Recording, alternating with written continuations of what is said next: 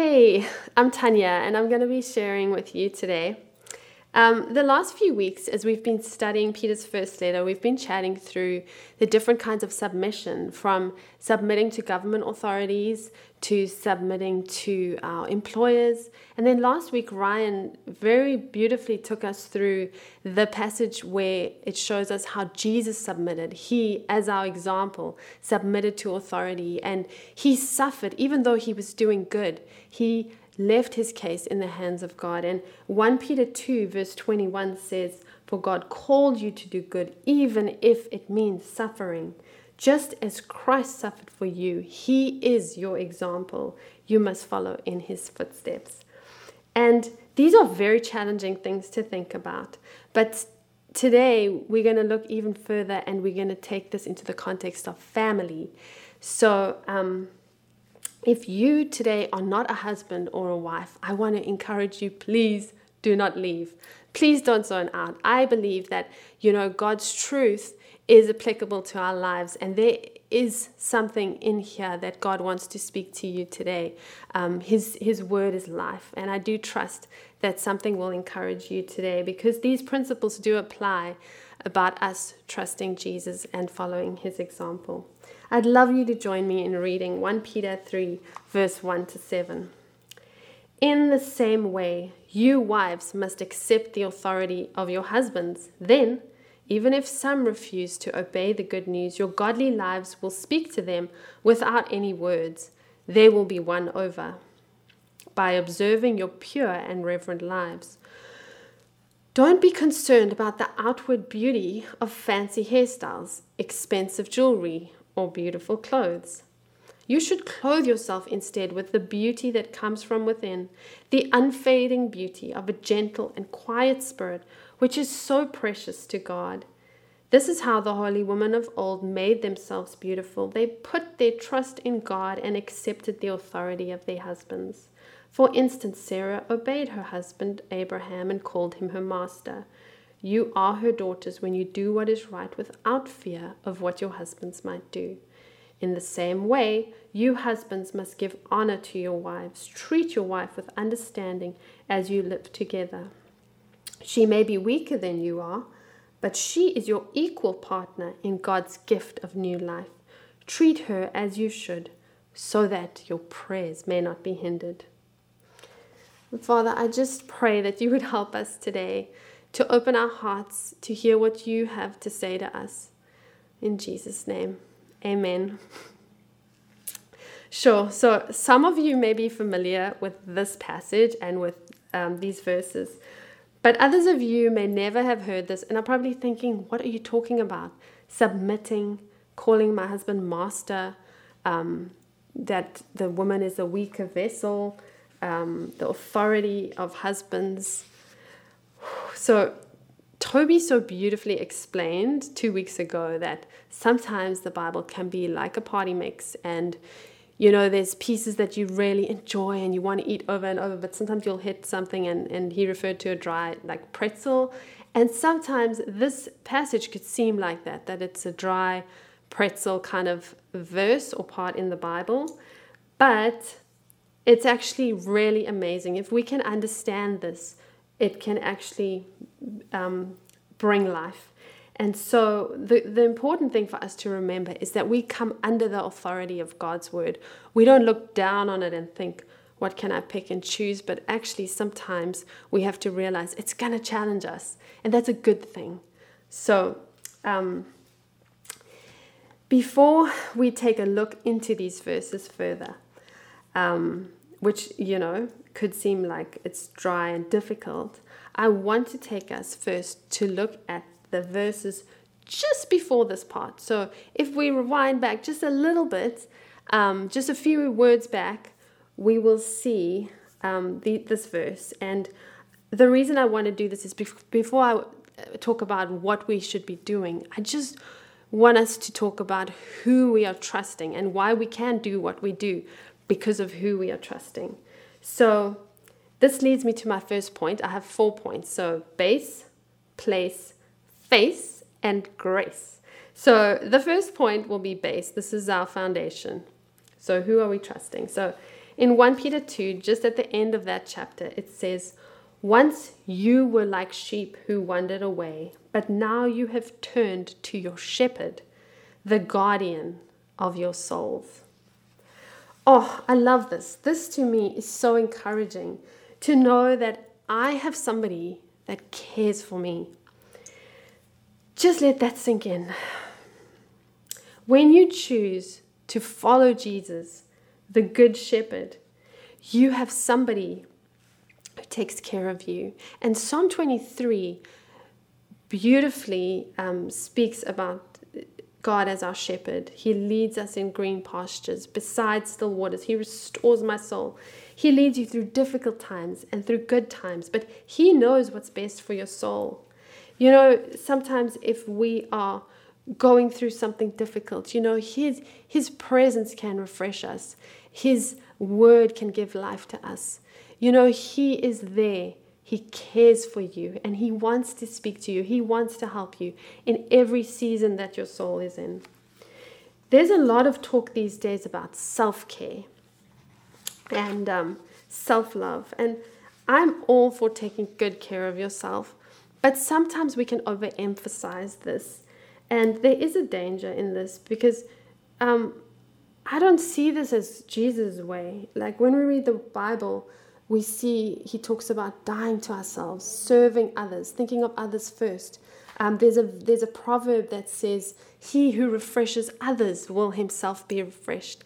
And so, taking the focus off ourselves, trusting God that as we obey Him and do the things that He wants us to do, that He is the one that will take care of ourselves. We don't have to fight for our rights and look out for for our own um, comforts, you know because um, we can miss out on the incredible fulfillment of following Him, trusting Him, and receiving from Him the things that He wants to give us.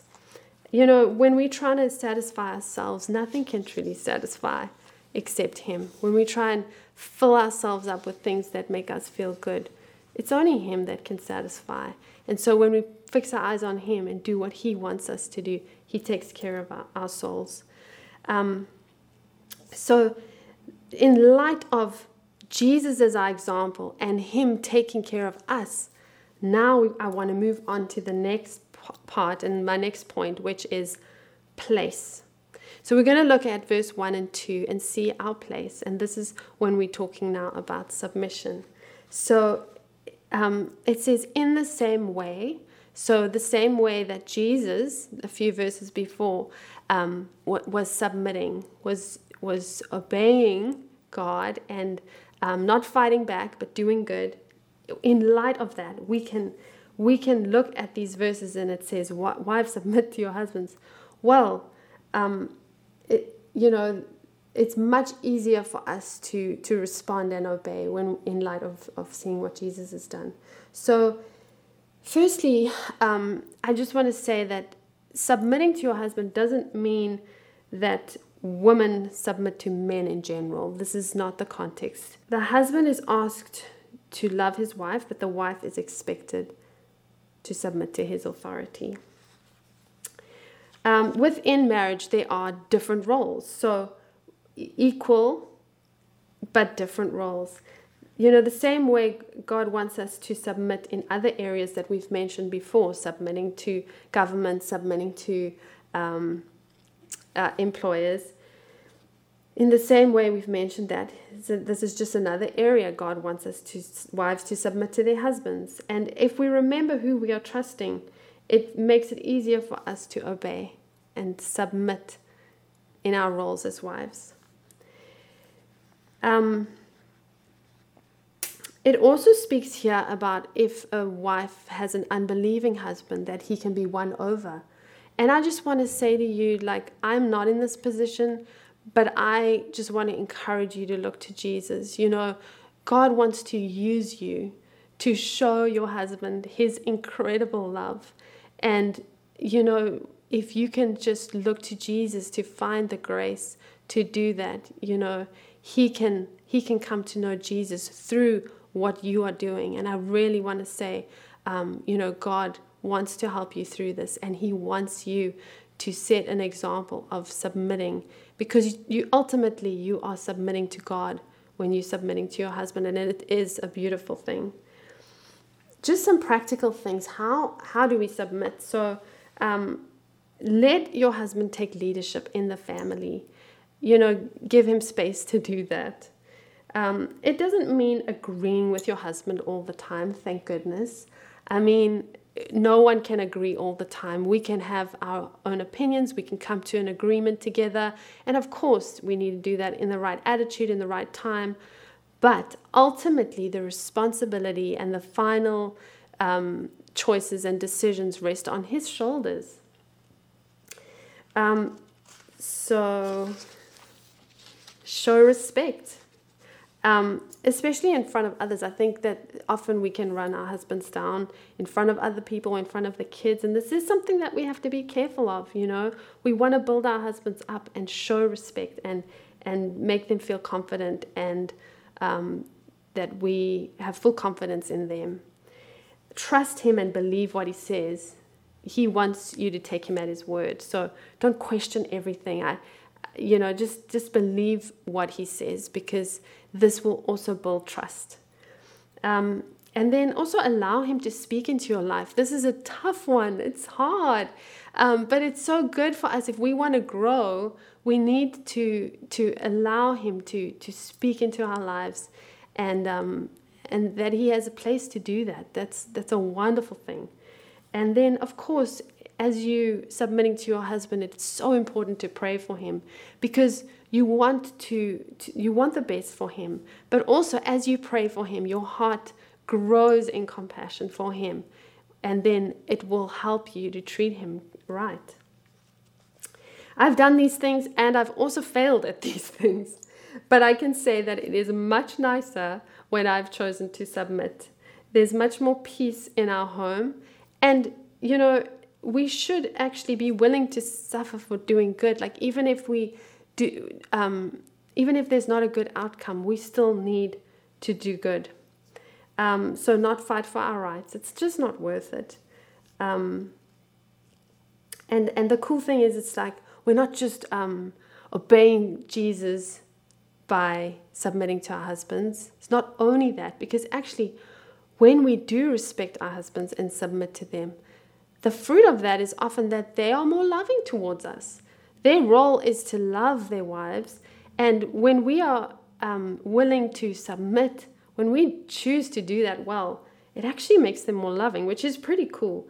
Um, and the Bible speaks about this in Ephesians 5, in Ephesians 3, um, sorry, Colossians 3 as well. So it says wives must submit, and Paul speaks about it, and in this letter, Peter speaks about it. And it's interesting to me because in each one of these three passages, he addresses the wives first. Before husbands, before children, he addresses the wife first. And to me, this just is a reminder that actually, as women, we, we can actually set the tone in our home. We can set the tone of how things go. And we are really important in the relationships. We play a huge role in the relationships in the family. So, um, just wanted to encourage you in that. Just use the place that God's given you as a wife to create that um, the tone in your home. Um, so just remember that when you submit to your husband, you are trusting God. And now we're going to move on to just the next part, which is face, the third rhyming word face. Okay. And this is just speaking about beauty. And um, this is not just for wives, this is for anybody, you know. Um, where are you finding your security? This is what uh, what I wanted to talk about is where are we finding our security? Now, I remember when I started growing out my gray hair, um, I had black hair and then I would dye it. And then if a little bit of gray grows out, dye it again. And as soon as the gray starts showing, you start feeling so insecure. Oh, feels dirty. I need to cover it up again.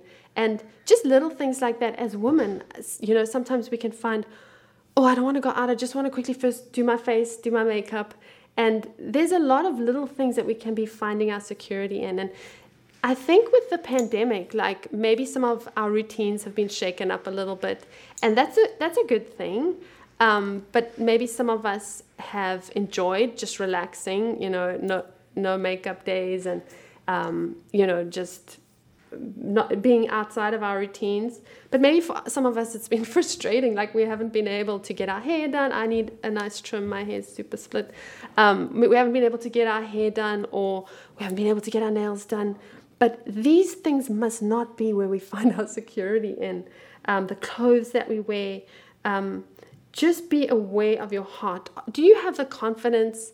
to do without any of those things because what is important what's important is what's what's inside the inner beauty and you need to believe what God says about you what what God says about who you are don't trust your feelings be confident in who God says you are he loves you you are valued and what's important to him is what is inside now in these verses where it speaks about inner beauty um, in the, the message version of the Bible, which is a little bit paraphrased, it uses a cool word. It says cultivate inner beauty.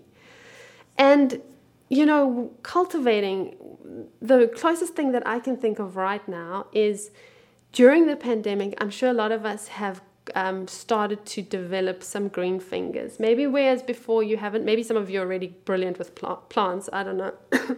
but, um, I've taken a little bit of a, more of an interest in growing things in my house, and it's really h- helpful during the winter to see a lot of green things in your home. But um, it takes work, and I love to see like my little basil plants flourishing or my monstera doing well and propagating it and um, all the different plants that we have. It's so nice to see them doing well, but it takes work and you have to remember to water them. You have to remember to put them in the sun when they need some sun. And it's the same way with us. We have to cultivate this in this inner beauty. It takes work. And so um, I just want to encourage you that it's not the kind of work that I have to do this, I have to do this, I have to do this. No, the, the amazing thing about God is that when we spend time in the Word and we feed ourselves with the Word and we spend time in His presence and we allow the Holy Spirit to change us, He does that. He changes us from the inside out. And when we spend time in the Word and in His presence, cultivating that inner beauty, st- starts to happen. He does it. He changes us. He builds our character.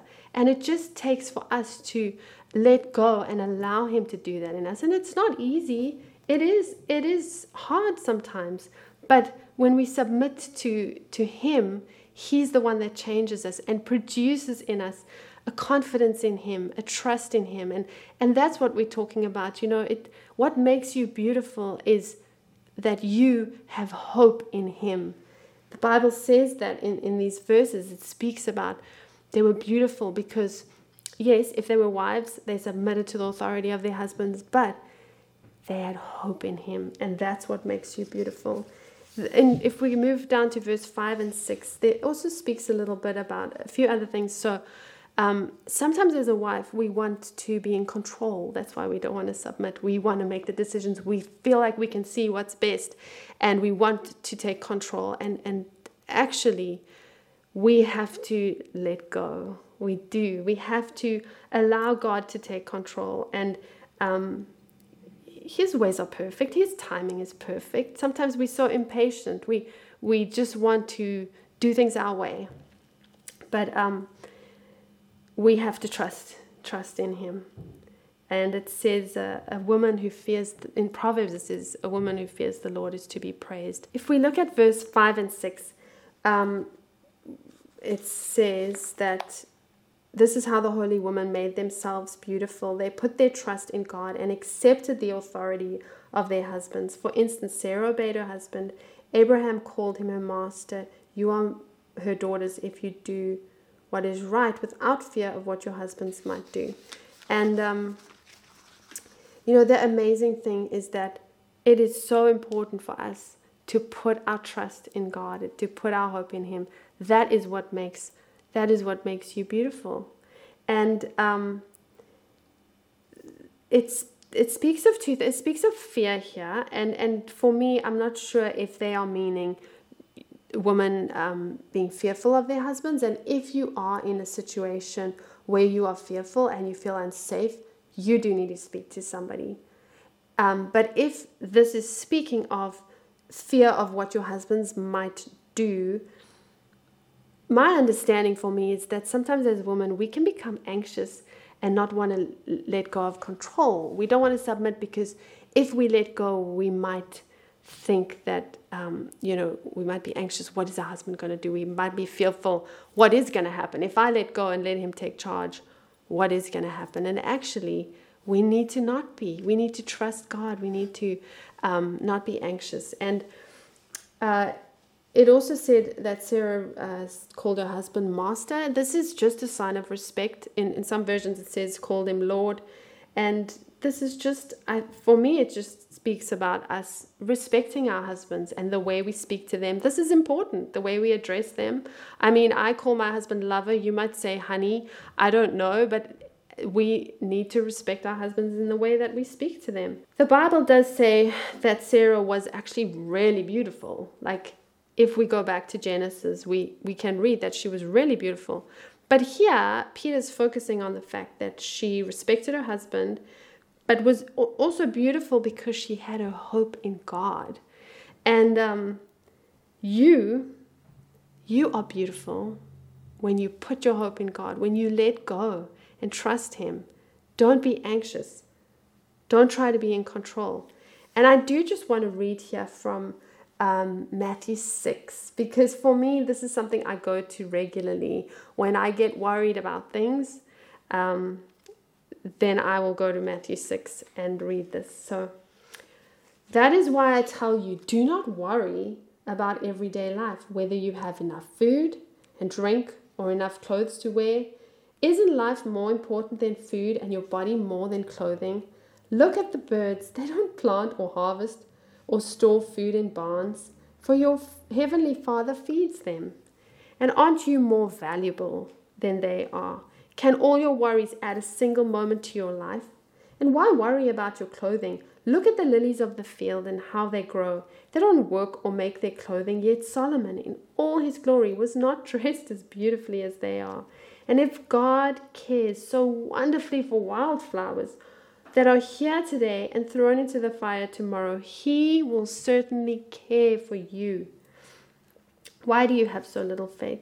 So don't worry about these things, saying, What will we eat? What will we drink? What will we wear? These things dominate the thoughts of unbelievers, but your heavenly Father already knows all your needs. Seek the kingdom of God above all else and live righteously, and He will give you everything you need I'm going to move on just to the last verse. This is um, grace. So, verse 7, this is speaking to husbands, but I'm also going to continue to speak to wives here. And it says, In the same way, husbands must give honor to your wives. Treat your wife with understanding as you live together. She may be weaker than you are, but she is your equal partner in God's gift of new life. Treat her as you should, so your prayers will not be hindered.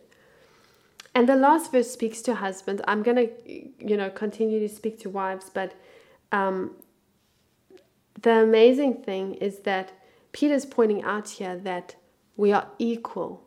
You know, even though maybe I, I might be weaker than my husband, I'm not going to fight this one. I, I know I'm physically weaker. Maybe you're not. That's awesome. But um, it also could speak about being the weaker vessel, that in those days, you know, women didn't have as many privileges as men back then. So it that's what it what it could be saying. But the point here is that we are equals. We both are image bearers of God. We both have different roles, but we both have access to God through Jesus. I don't access God through my husband.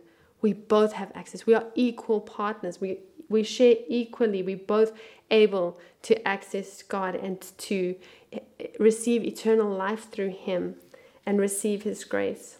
In, a, in your marriage, your role is to respect and trust Him, and His role is to love you.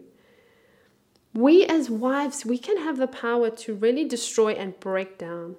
We have to be patient. We have to hold our tongues and give them space. We have to honor and affirm our husband's leadership. And I'm going to repeat what I said earlier. When you respect your husband, it actually helps him love you more. Let's be honest, guys.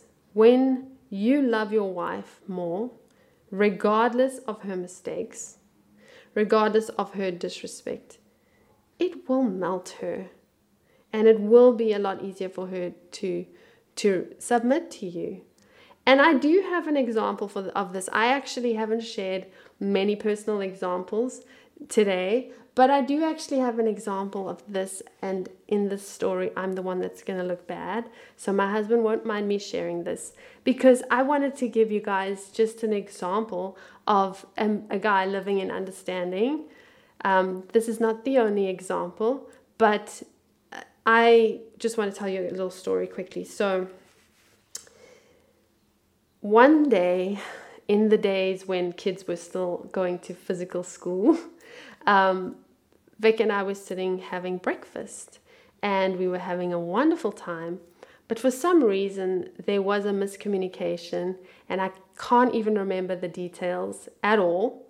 But all I remember was getting extremely angry in the conversation, and the anger built up. And instead of being calm and walking away or dealing with it in a proper manner, I picked up the milk jug and continued to pour the milk all over my husband's head, who had just already showered and was beautifully clean and fresh, and poured the milk all over him in the kitchen. And to my shame, ran upstairs and hid in the bathroom because I felt like such an idiot and so embarrassed. And this is so silly. It feels silly to even talk about. But um, I, I just got angry and lost it that day. And I ran upstairs, and then he came knocking on the door, and I just felt so embarrassed. And now, call it hormones or call it just really, you know, being too angry and not dealing with it correctly. But he came knocking on the door and brought me a cup of coffee. And I actually I said, "Oh no, you're probably going to pour it on me." And and of course he wasn't. He met, he had gone in the opposite spirit. He had come to me in a loving way and treated me with understanding. Now, it was probably to do with hormones that I freaked out, but I'm not going to blame that. What I did was wrong. And he came to me and he brought me a cup of coffee and he treated me with love and understanding and kindness. And this is just a small glimpse into uh, the kind of love that, that God has for us because regardless of our mess, regardless of how much we mess up, He is so gracious and kind. And the amazing thing is, in our marriages, we get the opportunity to display God's grace. Marriage is a picture of the gospel, it is a picture of Jesus loving his people regardless of what they have done and giving his life for them. And it is so amazing to be able to do that as a husband and a wife to to um, be in covenant together and regardless of what goes wrong to forgive each other and live out the gospel and i would love to just take a moment to ask the holy spirit to um, just soften our hearts and if there's any areas in our life where we know we need to trust him maybe things we need to adjust in the way that we treat each other, or maybe just um, some area where we could apologize. And, you know, we've been practicing repentance weekly, um, we've been practicing this, you know, confessing our sins. Uh, and this is a healthy thing to do to confess um, things to each other and to have that reconciliation as husband and wife. And so I'm just going to pray for us. And then um, I just trust that God is going to do his work. Father, I just thank you so much that you love us. I thank you that you care about us. I thank you that you are the good shepherd, the guardian of our souls. You know what's good for us. And we want to trust you. We want to obey you. We want to do what you have made us to do. And right now, Holy Spirit, I just pray that you would speak to everyone here, that you would soften our hearts and change us. And if there's any area in our lives that needs adjustment, I pray that you would highlight that and give us the strength to reconcile with one another and the strength to choose to do what is right, even if we have to suffer for doing good. I pray that we would choose to follow you in every way, Lord Jesus. Thank you. Thank you for your grace. In Jesus' name, amen.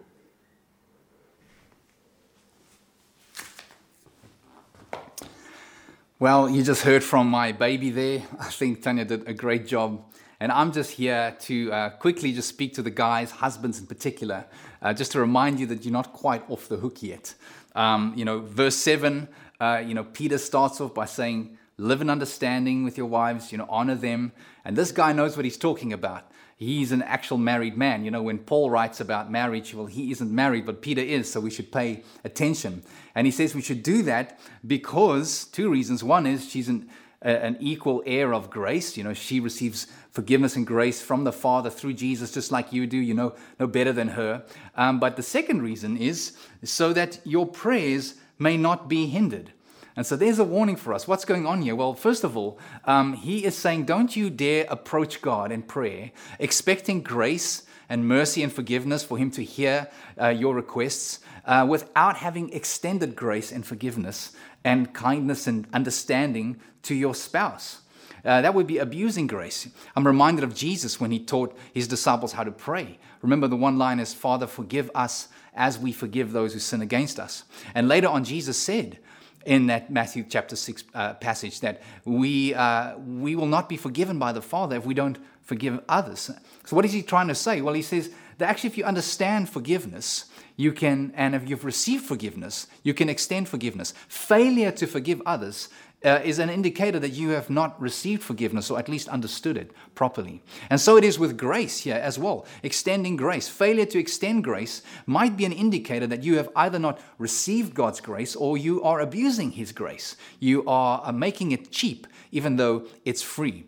And so, yes, I mean, even later on, uh, uh P- Peter writes uh, a few verses down, down the line about uh, he quotes Psalm 34, uh, where he says, God is a God who turns his ear and his face towards the righteous. And if you are in Christ, you are righteous but he turns his back on the wicked. And actually, if we abuse God's grace, maybe we've not uh, received his righteousness as we ought to. We've not understood the gospel as we should. So let us not approach God uh, expecting grace from him uh, and not be like conduits through whom his grace could flow, in particular to our spouses.